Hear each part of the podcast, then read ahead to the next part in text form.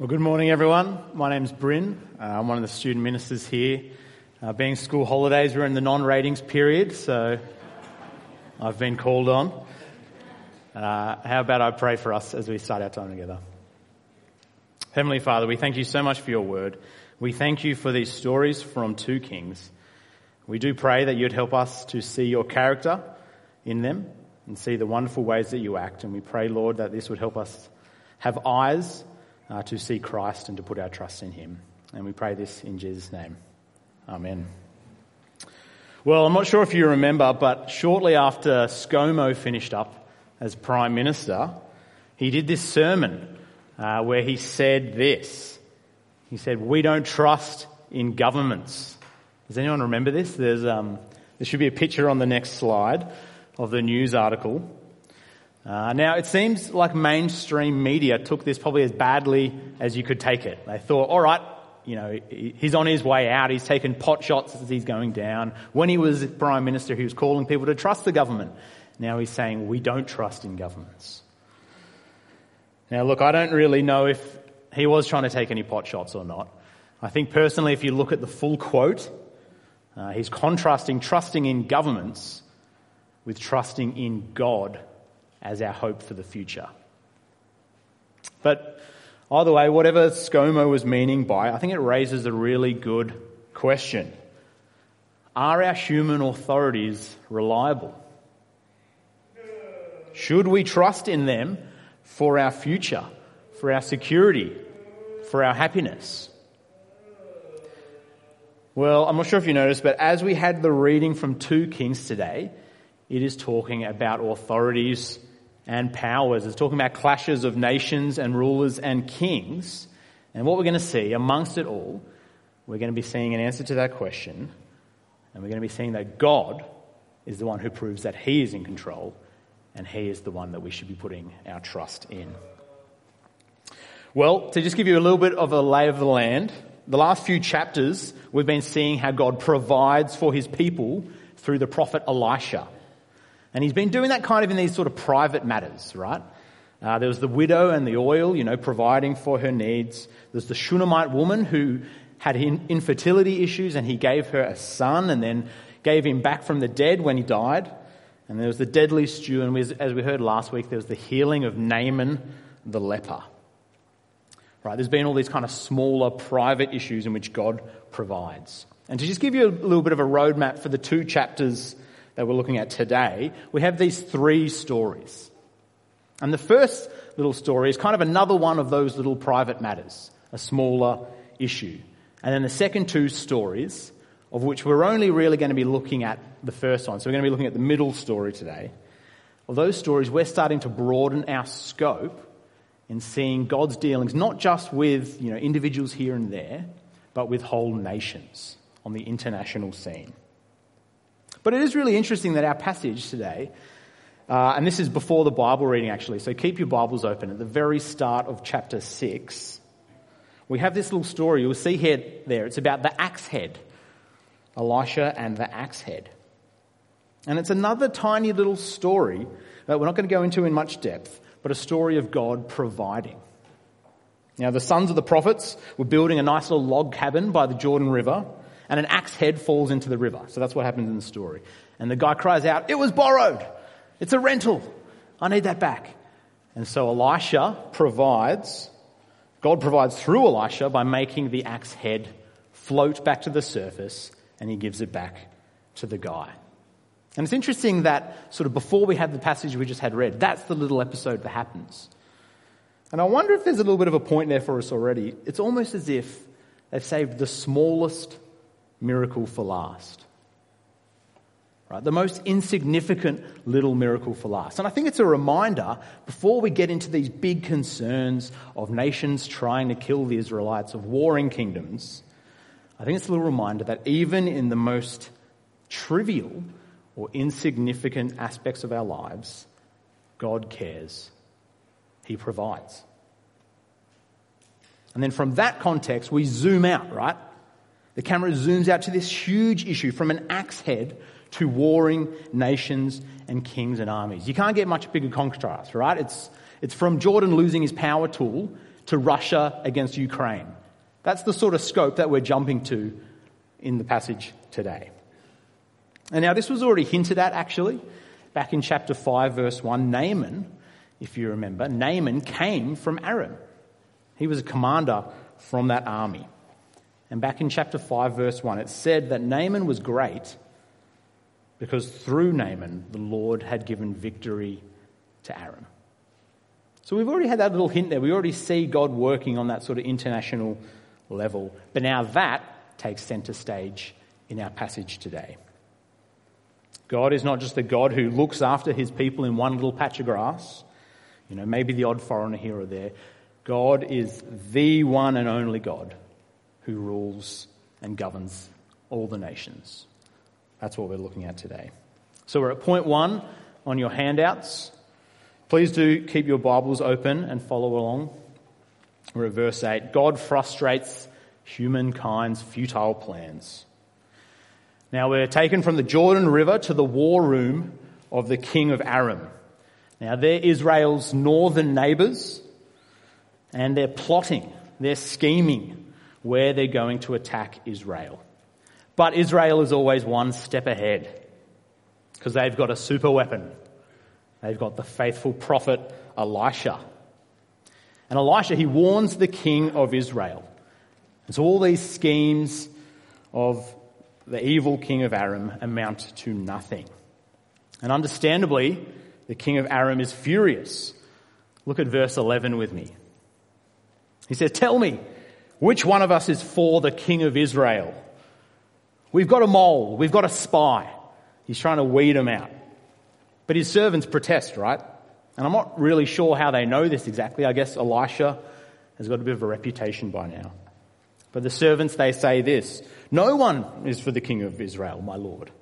Elisha, the prophet in Israel, tells the king of Israel even the words you speak in your bedroom. How do you fight against that?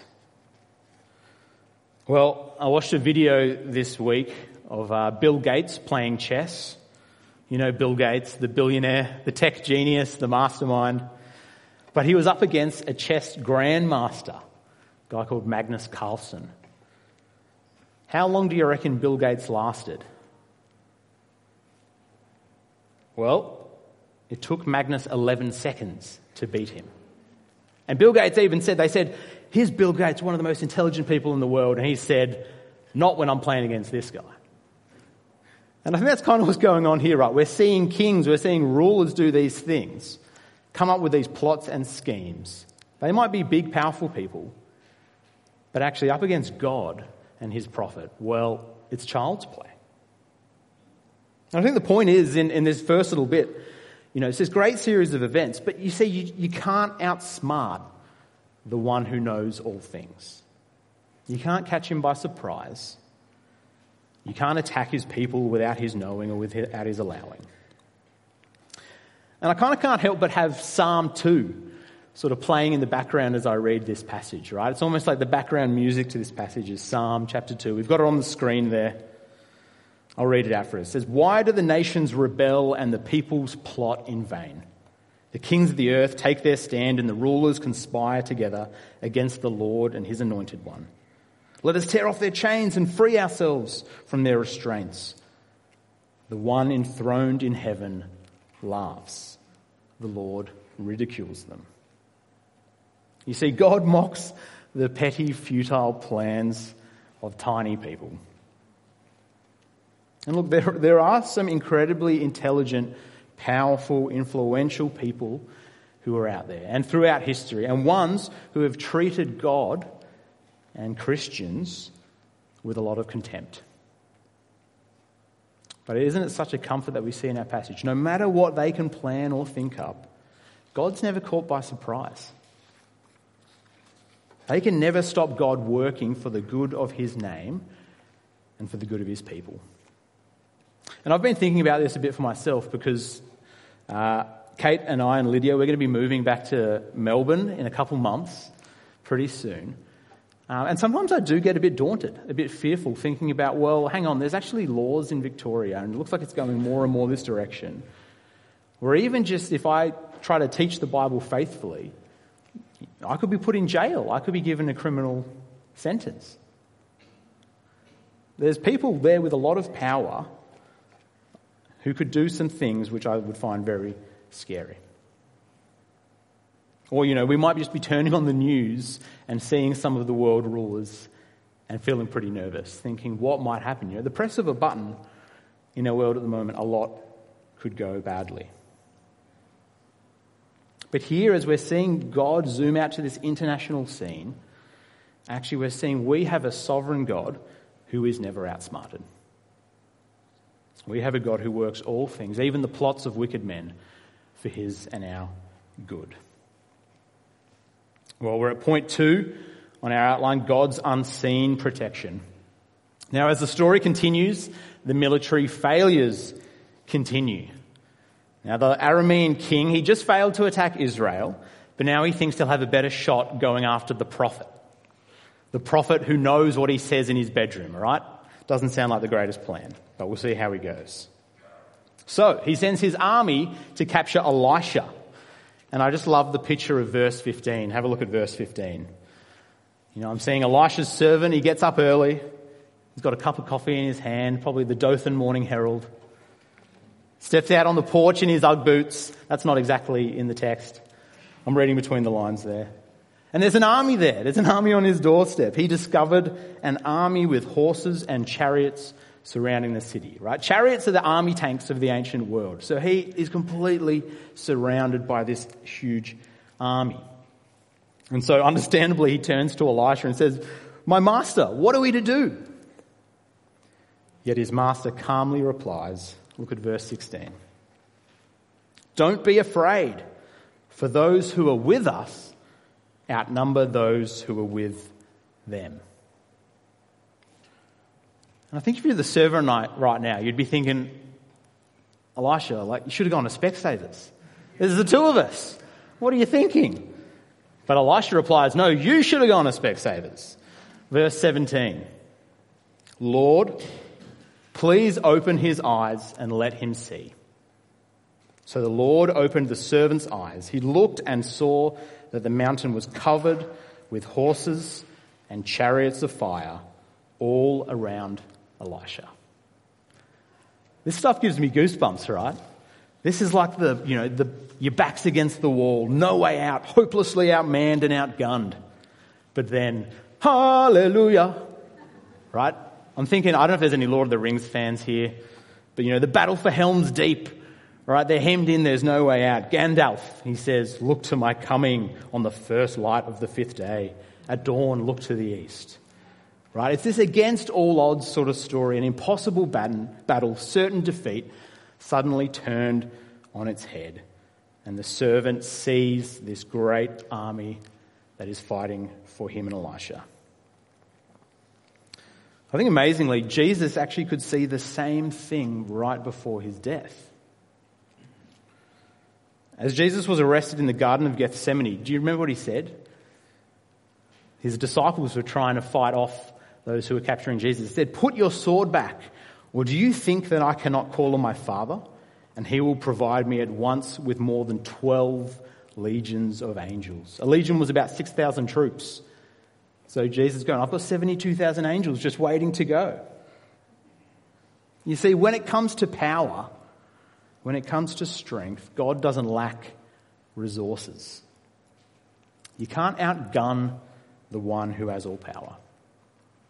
And I just love passages like this because it's one of those moments where you've kind of got the curtains drawn back on reality. And we get to see how things really are. Right? Because, you know, we often just, we prefer the tangible things. We prefer what we can see, what's right in front of our faces. You know, our situation, our circumstances, whatever it might be. But ironically, often it's the thing right in front of us that actually blinds us to the way things really are. But God here opens the eyes of the servant to see reality in its fullness. To see actually he has this huge army that will protect him. Isn't this the Christian life? You see, here in Sydney, you know, we might not have armies on our doorstep. But we do face the constant threats and attacks of what the Bible calls our enemies the world, sin, and the devil. Right, we, we might feel alone as Christians are belittled, or we might feel powerless in the face of our sin or the sin of others. But eyes of faith show us that that couldn't be further from the truth. And it's a simple application, but Elisha's words to his servant are words for us. He says, Don't be afraid. Or as Jesus tells his disciples in John 16, he says, I've told you these things so that in me you may have peace. You will have suffering in the world. Be courageous. I have conquered the world. See, it's with spiritual eyes that we see that by Jesus' death and resurrection, he has already overcome our worst enemies. He's already overcome our sin. He's already overcome the world and the devil. And so those who believe in him don't need to fear, right? Our sin can't condemn us because Jesus has already paid for it. The world can't destroy us because our lives are already hidden with Christ. And though we might die, we live forever. And even though the devil can thrash around all he wants, he's already been cast down by Jesus and has no power to accuse. And so, even though with our physical eyes it might look like we're losing the battle at times, it might look like we're hopelessly outgunned.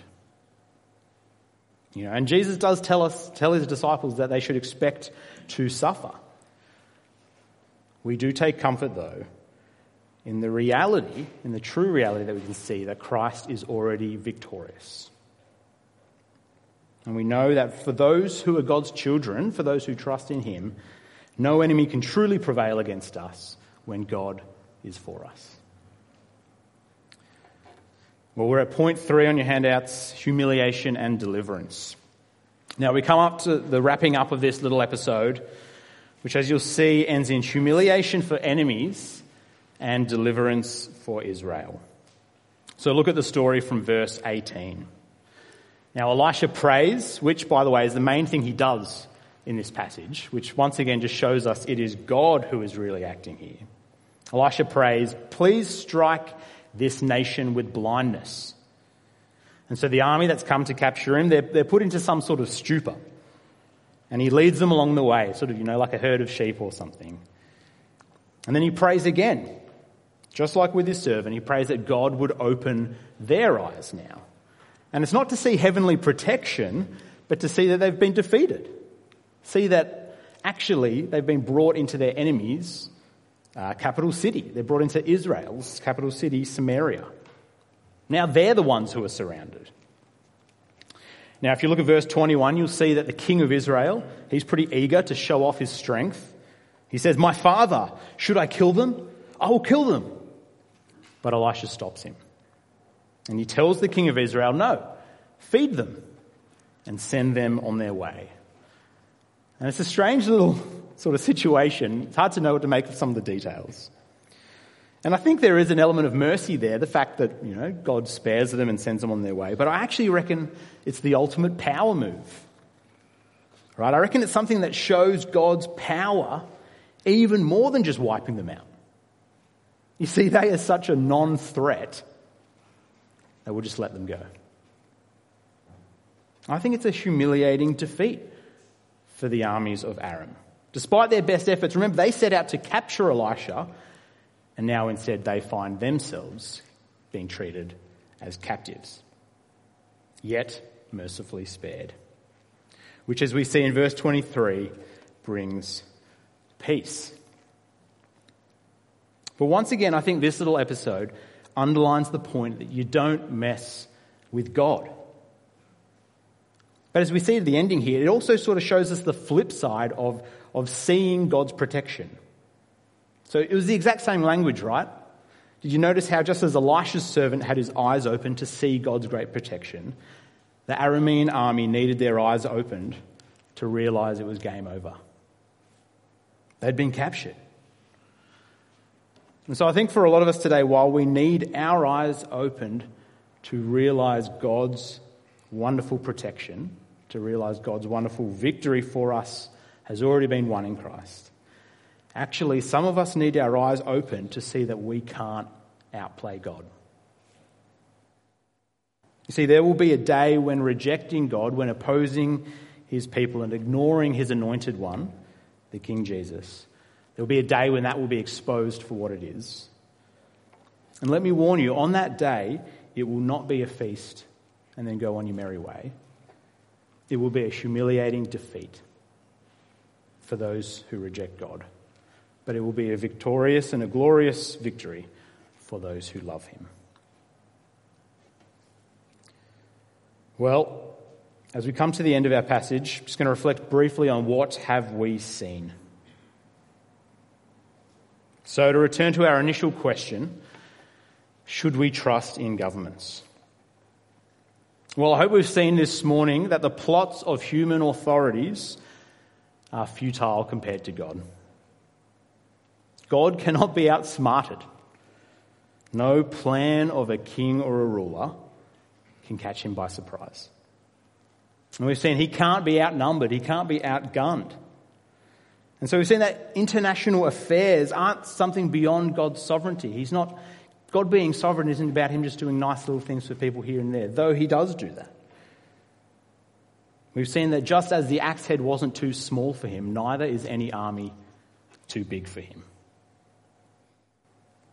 And whether or not people intended actions for good or evil, God ultimately works them for his glory and the good of his people.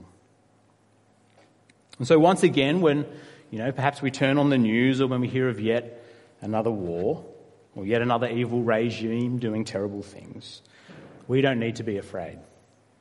But we can pray that God would open our eyes to see things as they really are. God is in control. And furthermore, he has already defeated our worst enemies on the cross. And he is with us always. And as we saw at the end too, God will deliver those who trust in him. He gave the Israelites protection. He saved them from the advances of the Aramean army. But just remember that warning at the end too. Those who actually have rejected him, those who oppose him and his people, will eventually find humiliation. How about I pray for us? Heavenly Father, we thank you so much for these stories in 2 Kings. We thank you that they show us who you are and what you have done. We thank you, Lord, that you cannot be outsmarted. We thank you, Father, that you cannot be outgunned. We do pray that you would help us to see things as they really are. We pray that you'd help us to have eyes to see Jesus and that he has already won the victory. And so we pray, Father, when we face powerful nations, when we face strong leaders doing the wrong thing, we pray that our hope and our, and our joy and our security would not be in them, but it would always be in you. We pray this in Jesus' name. Amen.